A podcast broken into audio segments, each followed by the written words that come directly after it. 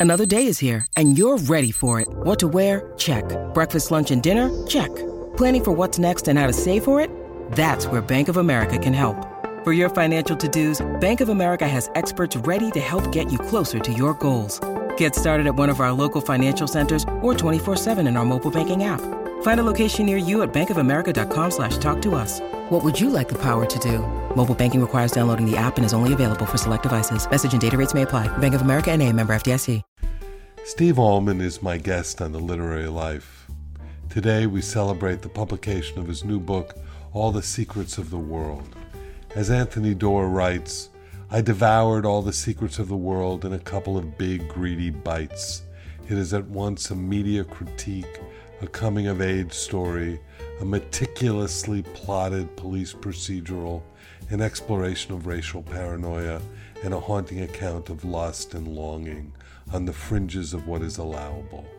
Most of all, it's a deeply compassionate book that shows how policies can trickle down into the lives of individuals and strip them of their humanity.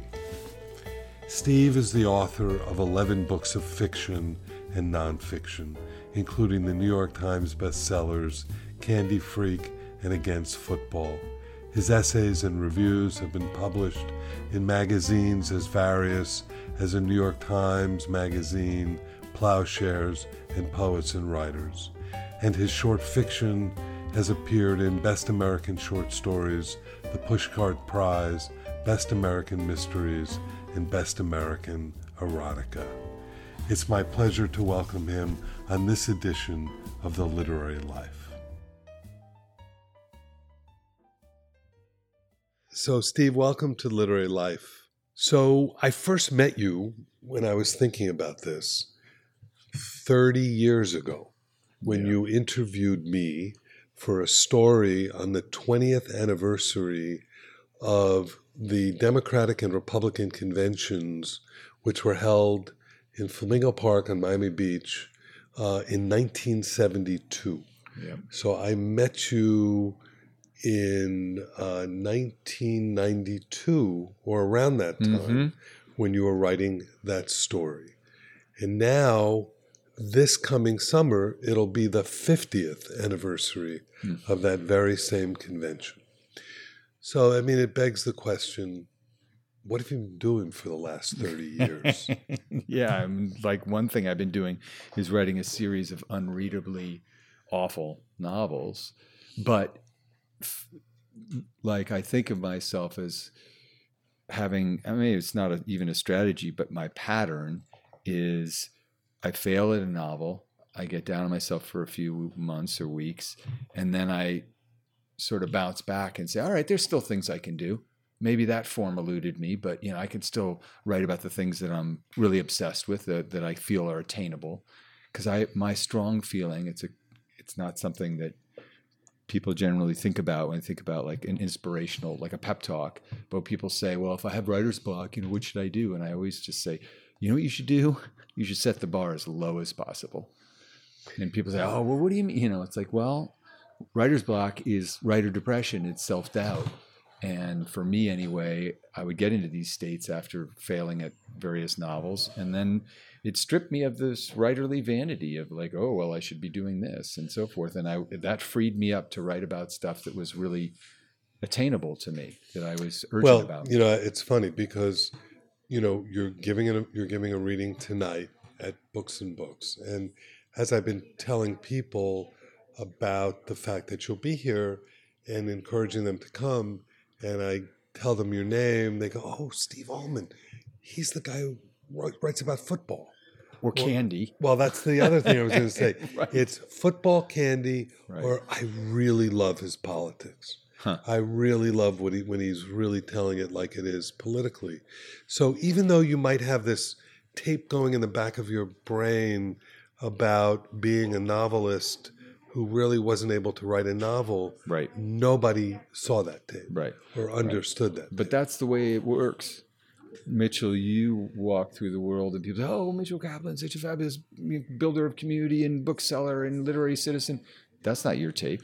Oh, of course not. Your not. tape is, you know, I'm failing at X, Y, and Z. Absolutely. we all we all have that. Right. But, you know, doubt, self doubt is a great furnace for the ambitious. So uh, I, I'm not going to sit here and push away my feelings of failure. Say, well, they helped me get a lot of stuff done.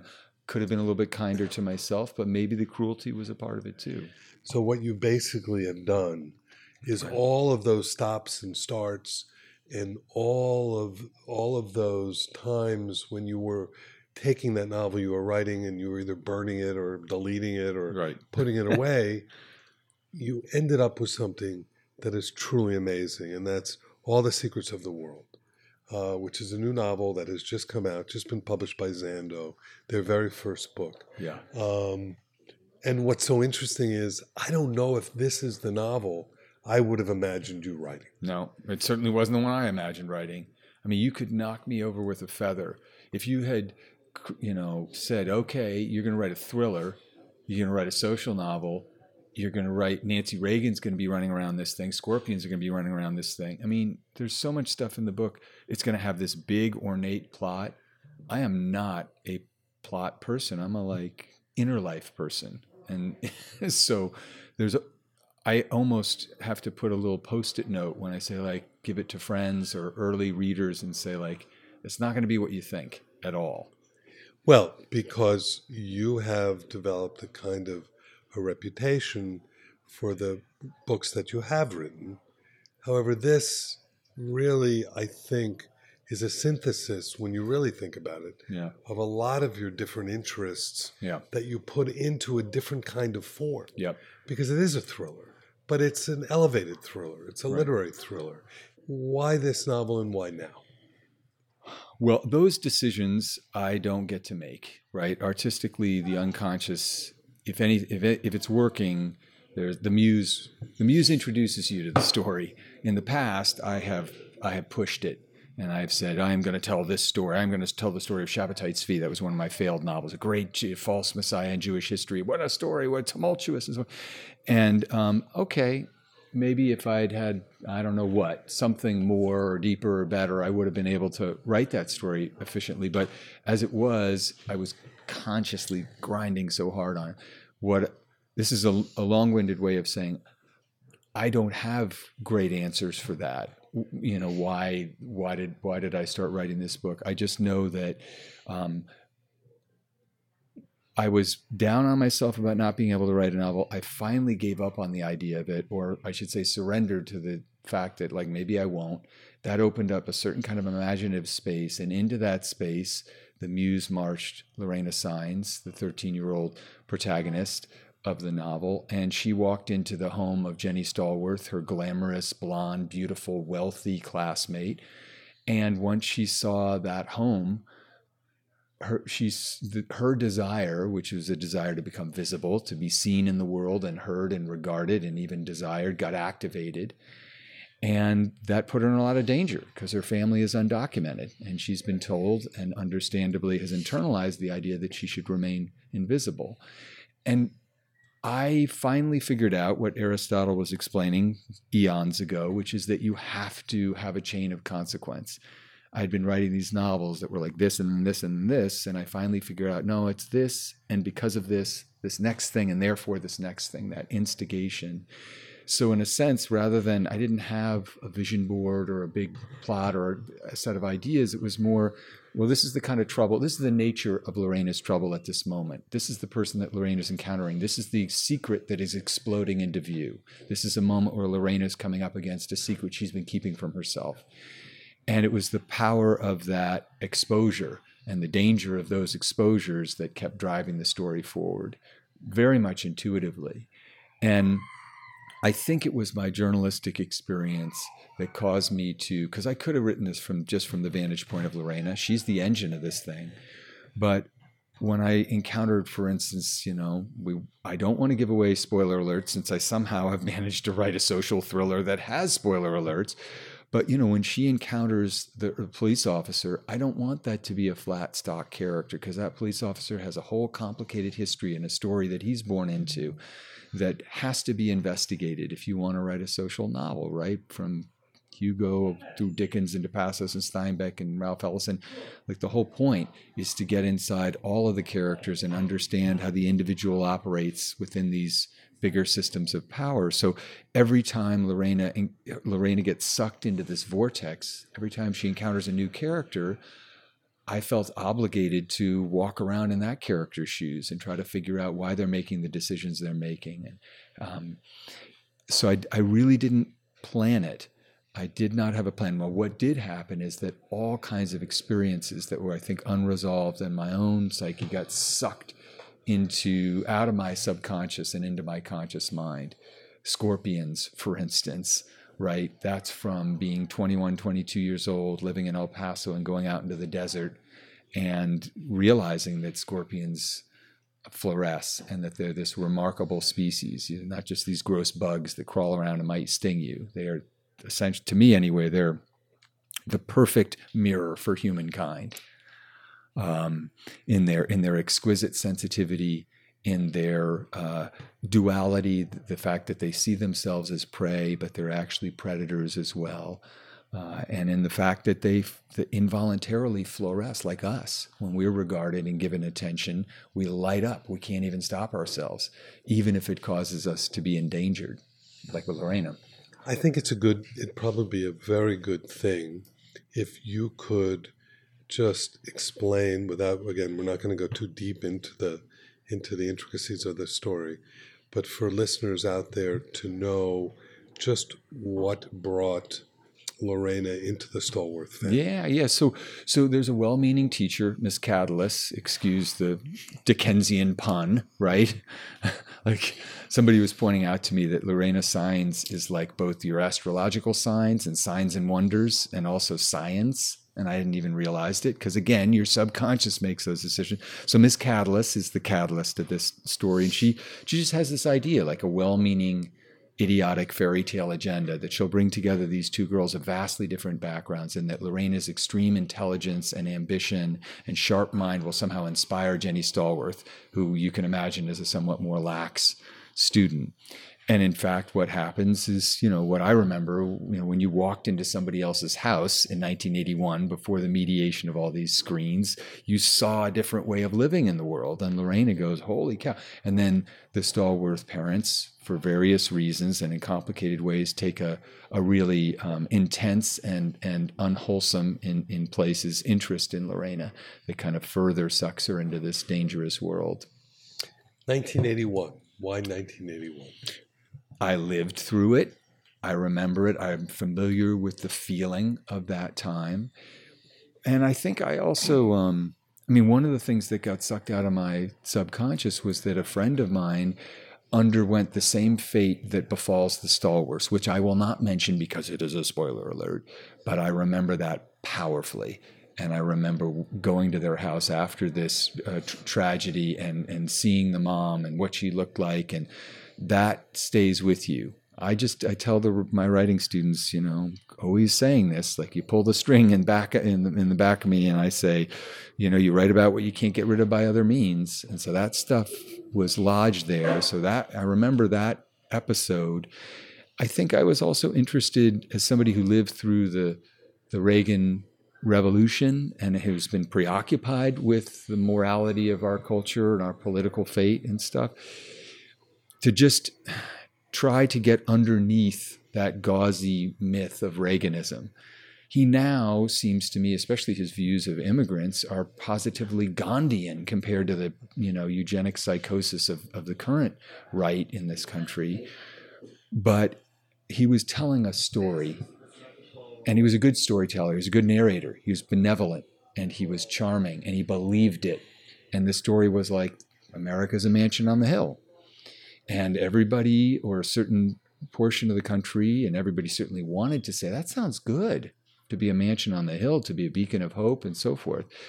But as the years have gone by, I have been preoccupied by these inconvenient questions of like, wait a second, okay, who lives in the mansion, right? Who cleans the mansion? who gets arrested if they trespass? Um, and and that to me I've always had kind of a bone in my throat when it came to the myth of Reaganism versus the very real set of attitudes that he projected, especially about the you know the role of the state, which is essentially handed all to the corporations. And the one area where you should have more state involvement is in well, certainly in the fate of women's reproductive rights, but also when it comes to law enforcement that it is the job of the state to protect certain people from certain other inherently evil people. Back then, as you'll recall, Mitchell, they didn't speak explicitly about the race, the racism of that view, that it was essentially a white supremacist view. But now that is currently something that, we, that the right no longer hides. That they view poverty and people who are in privation and immigrants as morally defective. Yeah, the whole notion of social Darwinism right. is run amok right now. The two things that I found since you set this in 1981, not only the Reagan the Reagan period, because I remember it as well. I'm a bit older than you, right. so I remember it from a different perspective. However, the fact that it was pre-internet, pre-electronic stuff, pre all of that was something really refreshing. Yeah. to read. Yeah. To read about what it was like that if you wanted to get a hold of someone, you had to make a analog phone call yeah. to try to get a hold of them or ring a doorbell to see if somebody was home. This book would never have existed, the plot would never have existed if it was set Oh, exactly. Now they would have Jenny and Lorena would have just done it by Google Doc and text, and Lorena would have never gone. If she wanted to get information about scorpions, she becomes passionate about understanding scorpions and the mystery of their fluorescence. She has to go to a place called a library. and you did that so accurately, yeah. and you brought that period back. You were young during that period. You were in middle school, probably yourself. Yep. yep but yet you had a different sensibility. I tell people I grew up in Palo Alto, California, and they think, oh, Palo Alto, Silicon Valley, zillion dollar homes. And it, then I have to sort of, I don't go to this trouble, but my childhood was like I had hippie parents. They were both doctors, but they charged a sliding scale and spent time on a commune, and they lived well below their means because that was that was their value system. And we lived in a 750 square foot or 900 square foot Eichler, all three of all three of us in a single room. Then my brother got to move to another room, and like we eventually remodeled when we were 13 or 14. We each had a tiny little room, and we went to a school that was the the elementary school in our neighborhood was majority minority. There's probably 30% white kids, but it was very different than when we were fed into the middle school and the high school because then I was exposed to kids who were from Los Altos Hills and kids who were from further north in Palo Alto. And I remember, you know, riding my bike to my uh, job at the ice cream parlor and it was a, for me this weird Gatsby feeling because the the it was like the Stallworth Mansion. The houses were just so big. You know, Ike, our little Eichler was tiny, and the houses were so big, and the lawns were just shimmering you with could money. be accepted by those people. Well, where a Lorena couldn't be. Well, but it's interesting. It's interesting because what I would say is that when you that feeling of being an imposter, of of trespassing upon the manor, you that stays with you. I mean, I'm a white dude of tremendous privilege. That that's not going to be a newsflash to anybody. But the feeling I had inside when I would go v- to a party at Los Altos Hills to Nicole Walker's house with its mile-long driveway, and was of walking among people who have a certain kind of ease and assurance in the world that was completely alien to me. And I think that's partly what Lorena feels, although his, her circumstances are far more vulnerable than you know. I guess what I'm driving at as well, though, is that you were very sensitive to oh, the yeah. Lorenas who you grew up with, yeah, who were not part of that world, and who were being shunted aside, yeah. when you got to high school or wherever you got to. And my job as a journalist was to be I mean, this is what I love about journalism, analog journalism, which when it still existed in my history here at Miami, in Miami at New Times, and before that in El Paso, it's like this giant sort of stick that you're at the end of. And journalism pushes you out into the world, and it's your job to like a scorpion with those fine hair to, to, just pick up on the vibrations and experiences and imagine and try to empathize with who, what is who are these people what story are they born into what are they going through like that's your job is not to tell your own story, but to be sensitive and be an interpreter and voice for the for Absolutely. your subject. This is not this is not an auto fiction in yeah. the least. Right. And it's the opposite it, it, in a way. I need I needed to get away from my it's, story. It's completely away from your story. But what I'm trying to draw upon a little bit are the threads of who you are that you can find. Oh yeah. What's different about this is that it's in the context of a really compulsively focused fiction. Right. It's propulsive. You can't put it down. Right. And that is another thing that I didn't think anybody would ever accuse me of of like writing something that really is a is a page turner. But I I here's a good example of of the way I think it works. It's like I lived in El Paso. When I was in El Paso, I was, you know, straight out of college, very sheltered and like living on the border, never having thought about the border and, and what it means. And so what I was doing consciously most of the time was like writing terrible reviews of Metallica and Ratt and Cinderella and all these heavy metal bands and writing pretty silly feature stories. Um, but I was also witnessing what the border really means and what immigration means. I wasn't ready to write about it yet. I wasn't doing serious investigative journalism. I did that a little bit more in Miami, but I just wasn't at that point of evolution. I was in my early, oh my God, I'm a journalist. Let me get my pretty little byline into print let me go ha- be in the front row of the concert. I was, you know, getting off on that. So 20 years go by since my El Paso experience, and I write a collection of stories, My Life in Heavy Metal, that starts to deal with the experience in El Paso, but only the part that was me being a sexual idiot and getting off on, you know, going to these concerts and being a big deal reporter. And it takes another 15 years for me to say, well, actually, there was all this other stuff that was happening in El Paso. I was coming, I was becoming more conscious of what immigration is, which is just making the American dream a criminal act, essentially. Um, and but it wouldn't have occurred to me to. I was aware of it. It was being absorbed. I, I was feeling the vibrations of that and witnessing it. And those moments were staying with me of watching people come across the Rio Grande and uh, the the INS vans, you know, chasing young women a- across the low scrub right outside my building. Like I saw all that, but I wasn't really ready to deal with what it meant or cast it in the form of a story until 35 years later.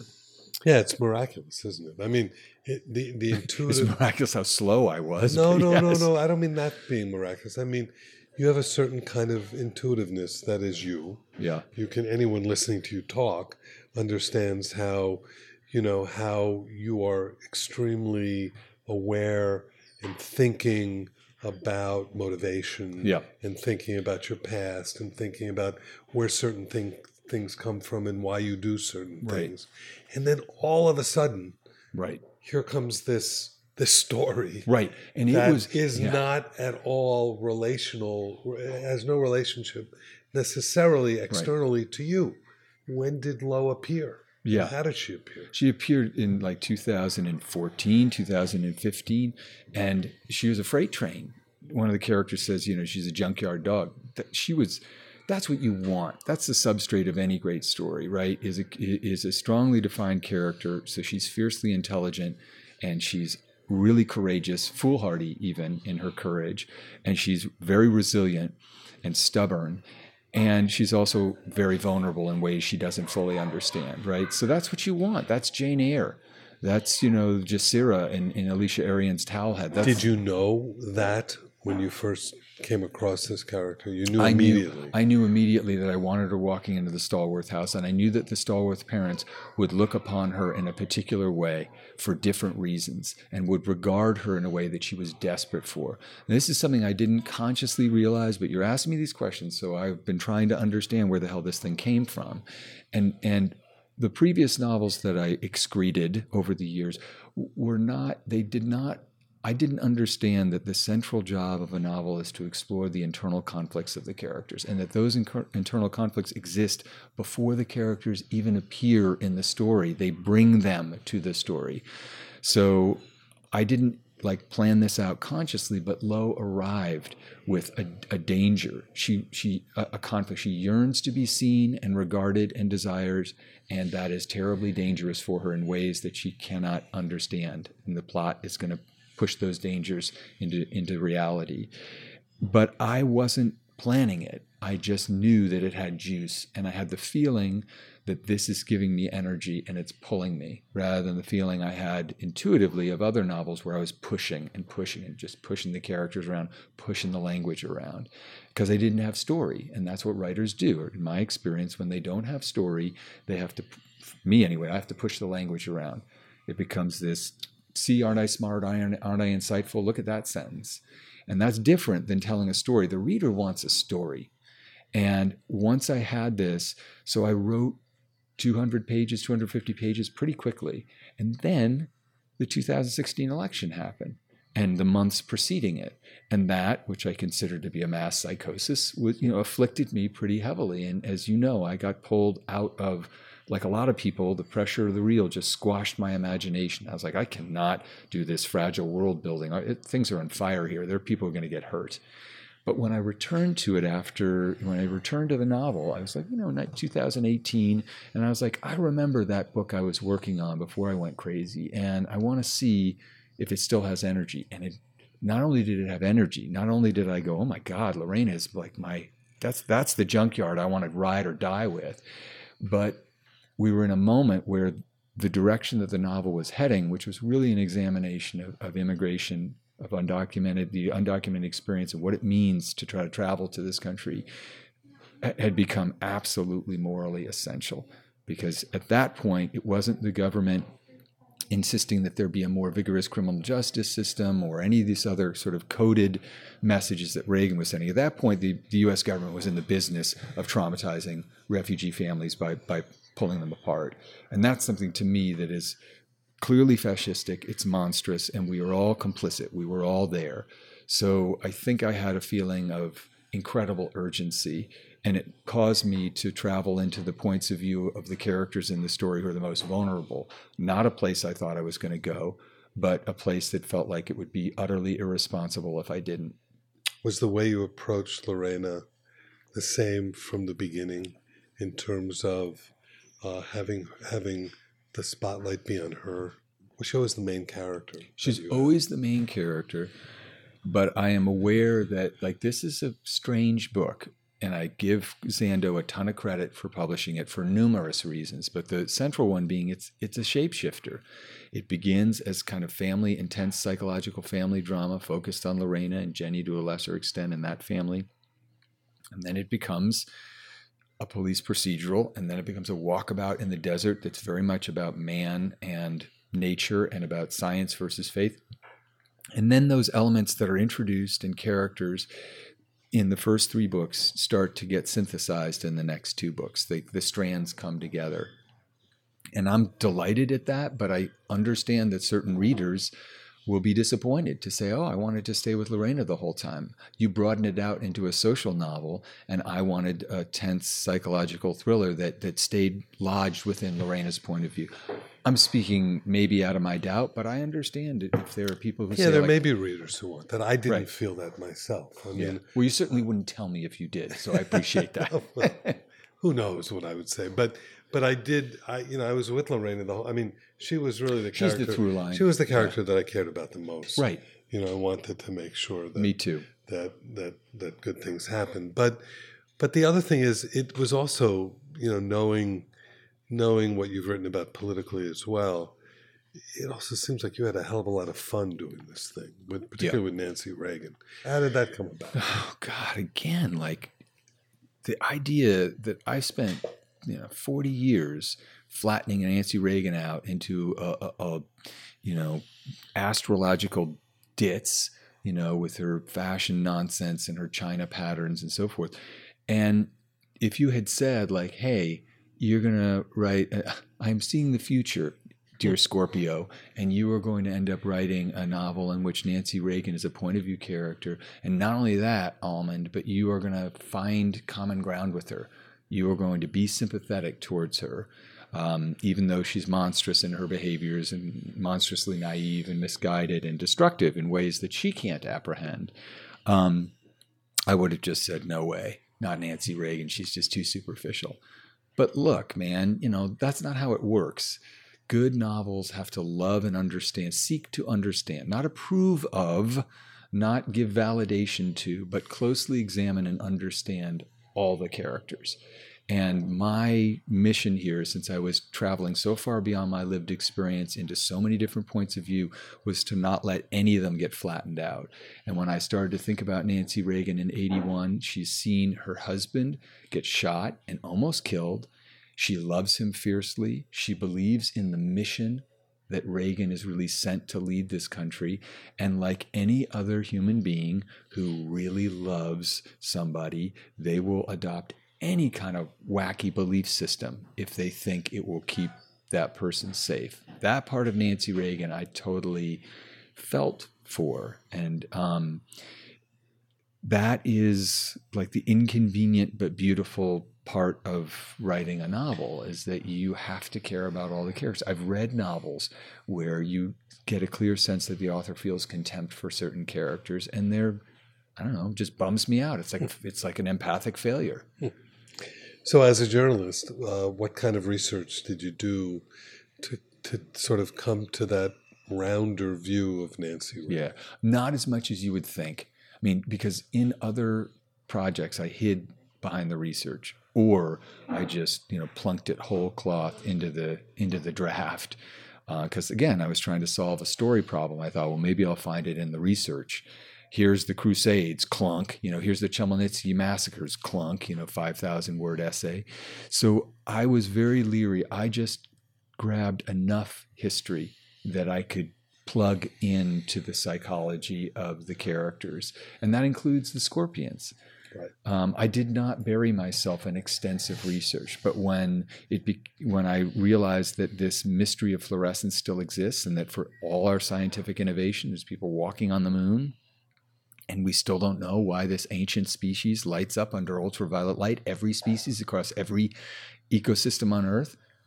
I'm like, hold on a second. There is something in this mystery of, of becoming suddenly and involuntarily visible that is thematically all about Lorena and that Lorena herself is smart enough to try to solve. And I think the solution she comes up with is kind of elegant and fascinating, and maybe even is the answer. I don't know. But I did not do a ton of research. Mm-hmm. I did just enough that I could grab the stuff that felt to me really evocative. Well, it also keeps the reader, it makes the reader go down yet another alleyway. Right. In order to keep their interest in what happens to Lorraine and what happens in this story. Right. So it acts as a wonderful plot point as right. well. With everything that's been going on in popular culture these days and in fiction, were you concerned at all with the notion of this is not my story to tell? Yeah. And and how did you deal with it? Well, I will say two things. When I was writing it, no, because um, I think about like they asked, you know, Toni Morrison, you know, does William Styron have the right to, you know, write the Confessions of Nat Turner? And she's like, of course. You know, everybody has the artists have the right to. That's their job right. is to try to imagine their way into other experience. That's how that enlargement of the moral imagination is what they're trying to transmit to the reader. So I don't think I was doing anything other than trying to chase the story as I was writing it. I was not thinking about is the reader going to be entertained, and I wasn't thinking is the reader going to be offended with, with certain sensibilities. I was just trying to hold on to it and, and chase it. Um, and when I got to the really interesting moments, for whatever character I was, you know, dramatizing to try to be inside of them, not listening to the focus group saying you can or can't or whatever. That kind of super ego is always an enemy of art. Right? You can't just like be self-indulgent and let your id go. Blah aren't i genius? But you also can't have the commissar saying well now hold on a second. So i was not in the in the writing of it the, the conception and writing of it. I was not thinking about that. I was thinking um, is this true is this honest? Is this is this the way that this person would think in this moment? And that's part of the reason why i started burrowing into nancy reagan burrowing into the police officer pedro guerrero who becomes a, a big part of the book burrowing into tony uh, Sign's Lorena's older Lorena's brother, brother. because that is the that is the way that you make sure that you're not exploiting the characters. Did you have other readers as well? Oh, yeah, for Were sure. people who read it. Oh yeah, and- my pal, you know, my pal Victor Cruz, who's you know will be at the reading hopefully in, in, in a few minutes. Um, I had him read it. I had Jen DeLeon, who is um, from Central America. Her parents were from Central America and grew up as an immigrant. A brilliant novelist and memoirist. I had her do a really, really careful sensitivity read, um, and she would, you know, again, I think she had fascinating and important things to say about here in this moment. You know, this detail I don't think is quite right, and so forth. But her overall uh, take was very much, yeah, this this works for me. Um, and I had a police officer read it. I had my friend Paul Salopek, who the book is dedicated to, who was my comrade and colleague in El Paso, who grew up in Mexico and has covered the border and immigration. I consider him like one of the foremost experts um, on it. And, uh, you know, I just had a long list of people and then a bunch of writer friends and my wife, who's a brilliant reader and editor. And with all of them, I wanted them to just like tear it to shreds or at least tell me where anything is ringing false. Um, and they, they did actually. and then I did a lot of revision, but not, it wasn't like I had to reinvent the wheel. No, and you know the the the overall feeling that I had as a reader reading this was that that the ease with which you wrote it and as as quickly as it came, that was the way I found the book as a reader. Bingo. In other words, Right. it went quickly. Yeah. And I felt like I was on a ride, and I felt like I was a ride that I was happy to be on, and yet I was provoked all over the place. Yeah. And so you, I, I have to just say, Steve, it 30 years, but it was really worth the wait. Thank you. Yeah. Would I- you read a little something? Yeah, yeah, yeah, mind? absolutely. Yeah, this would give us a little sense of uh, kind of um, you know some of some of the themes here. I'll read a little bit from the beginning of the book. Thank you. Your opinion means a lot to me. I know you read a lot of books. You know, just sell them. You read them. Um, this is uh, so Lorena enters the Stallworth mansion and becomes the object of all this fascination. I'll just read a little scene in which Marcus Stallworth, the dad, um, takes Lorena and uh, Lorena, uh, Jenny's older brother Glenn, out into the desert. Jenny doesn't want to go on this journey because it involves snake chaps, which freak her out. And so it's just Lorena, who's braver, who says, Sure, I'll go. She wants to go. She's very intrigued by Marcus Stallworth um, as a scientist and as a, and as a man. Mr. Stallworth led them into the darkness. He lugged an oversized lantern, which he set down on a small rise. Close your eyes and keep them shut until I say, Do it, Glenn murmured. Okay, Mr. Stallworth said, Open. An iridescent purple light gleamed out in all directions. Lorena's eyes scrolled across an ocean of sand upon which now lay scattered scores of tiny glow in the dark toys, the sort kids on TV pulled from cereal boxes. Then the toys began to move. Lo gasped. These were living creatures, many legged and scrabbling like tiny lobsters. Welcome to Scorpionville, Glenn said. Lo glanced at the sand around her feet. A scorpion the length of a hairpin labored under the weight of its stinger, which hung like a fang jewel over the armored segments of its body. Don't be frightened, Mr. Stallworth said. He was suddenly right beside her. I'm not, Lo replied. What do you think? There. She cast about for the right word, stunned to find the truth in such a simple one. They're beautiful. She could feel Mr. Stallworth inspecting her face, trying to figure out if she really meant it. He took off his glasses and began furiously polishing the lenses with the hem of his shirt. For a queer moment, Lo imagined grabbing his glasses and tossing them away. And then I'll just tell you, like, I want to skip a little bit, but basically, to everybody's disbelief, Lorena wants to hold a scorpion. Mr. Stallworth has held the scorpion. Glenn has, and Glenn is kind of a macho soccer kid, which is basically the me character in this because I was a soccer kid. Uh, says, "Are you going to pick one up? Are you going to pick one up?" Glenn asked Lorena. I'm sure she's had enough excitement for one night. Mr. Stallworth says, "I'm not scared." Lo said, uh, "I'm not scared." The words came out louder than Lorena intended. More softly, she added, I'd like to hold one. Mr. Stallworth switched on the lantern. He stared at her face again, half in wonder, and picked up another one, bluish under the light. A gentle species, he said, its sting no worse than a wasp. She reached out, and Mr. Stallworth uncurled her fingers. The earth was trembling beneath her. Then she realized that it was her, and not the earth. You don't have to do this, Mr. Stallworth said. I know. Do you trust me?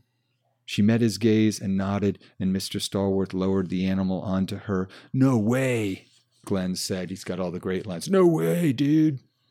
The creature clung to the knob of her wrist like a charm. Slowly, tentatively, it began to move toward her hand, the legs rising and falling like jointed oars. Lorena's pulse lurched. She closed her eyes to keep from flinching. Tiny feet tickled her palm. She felt a dampness beneath her clothes, the dizziness of what was going to happen next. When she could stand it no longer, she opened her eyes. The scorpion was perched on her thumb, perfectly still, its stinger hoisted like a tiny scythe. He appears to like you, Mr. Stallworth said. Thank you, Steve. That's Yeah. really marvelous. Thank you. It was a pleasure to, you know, I've been waiting a while to talk with you about a Yeah, no, novel. This is really. well, let's talk about something else for a second because we are in the state of Florida in a very difficult time, yeah. and your take on politics has always been something that I've admired and respected. Uh, what's going on? Yeah. I think there's there is a I mean it's so strange. There's this we've been litigating this humankind has been litigating this since the enlightenment and it actually you know in a weird way secrets all the secrets of the world is, is, is about this like do we believe in science and do we believe in the principles of the enlightenment or not and um, you know that is still playing out I think th- there are certain precincts of the culture that are saying, yeah, we do. That's settled law. Okay. And, you know, yes, people have religious beliefs and those are really important, but also we just recognize that, for instance, this week, one of the things that the state should not mess with is people's volition over their own bodies.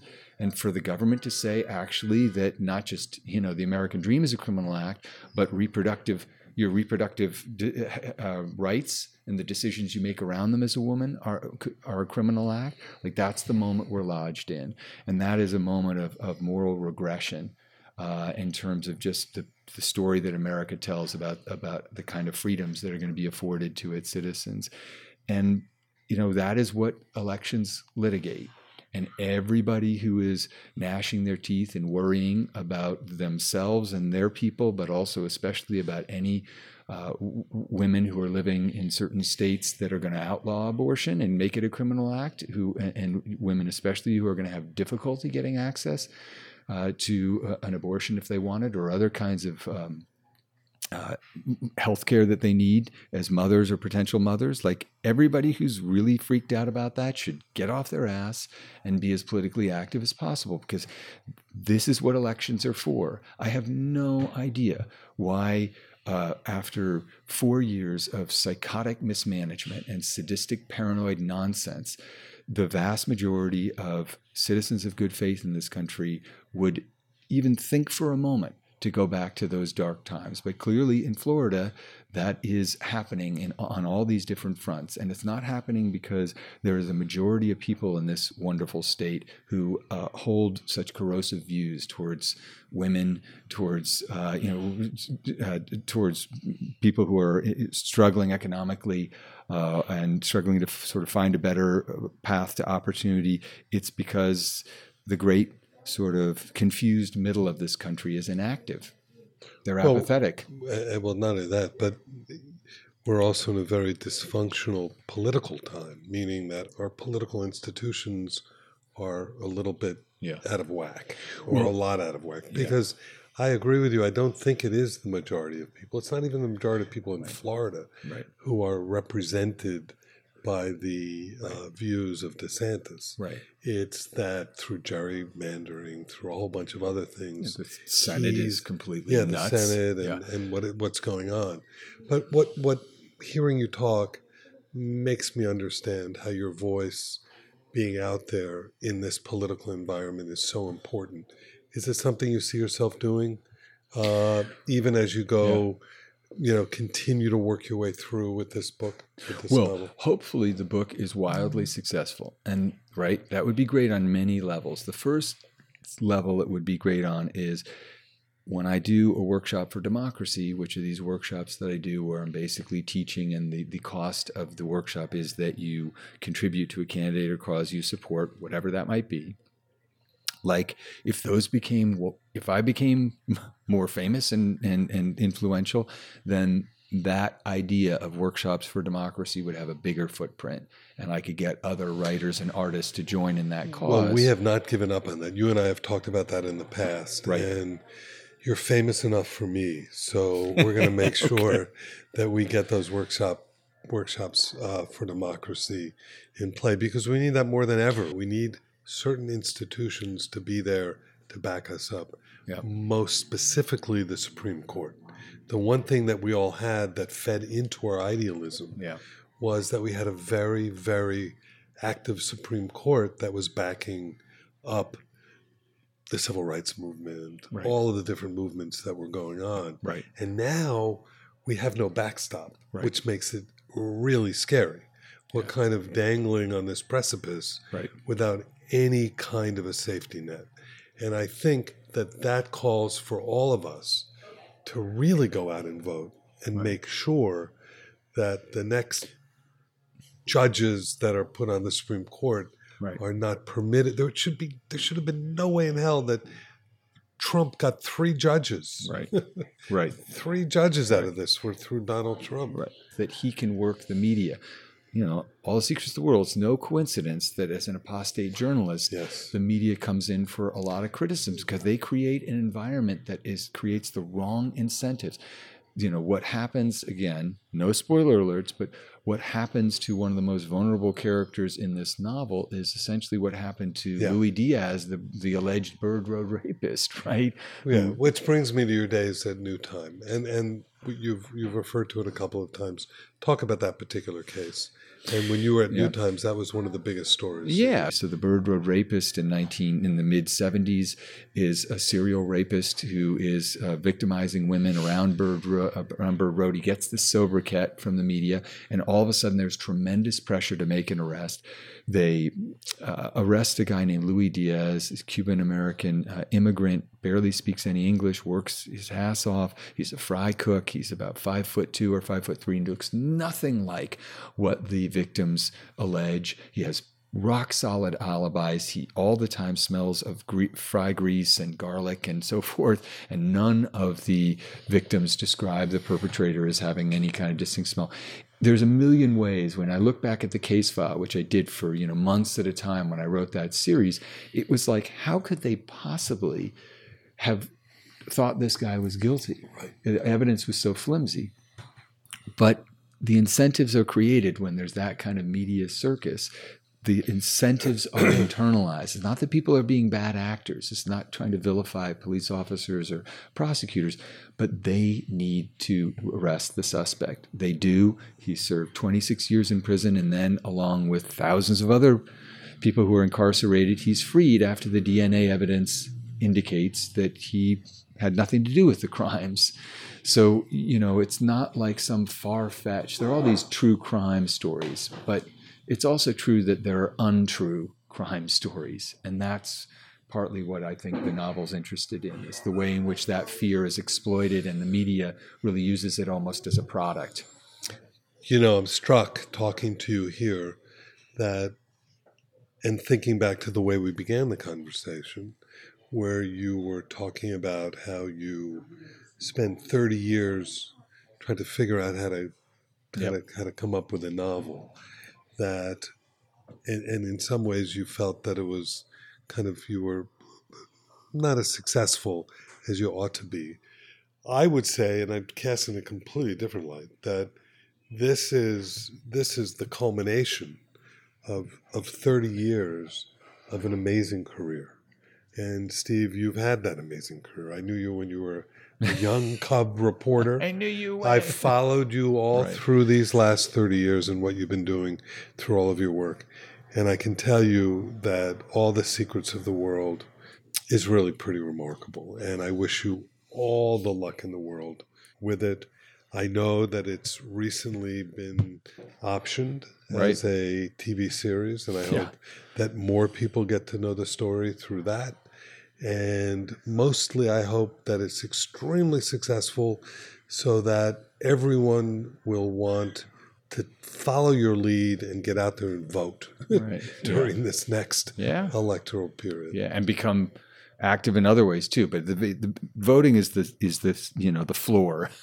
you can do It's other true. things as well. But yeah, yeah. I mean, you know, from your from your ears to uh, you know our secular humanist overlords. You got it. ears. Steve, thanks. Thanks for being on the Yeah, it was a pleasure. It was great.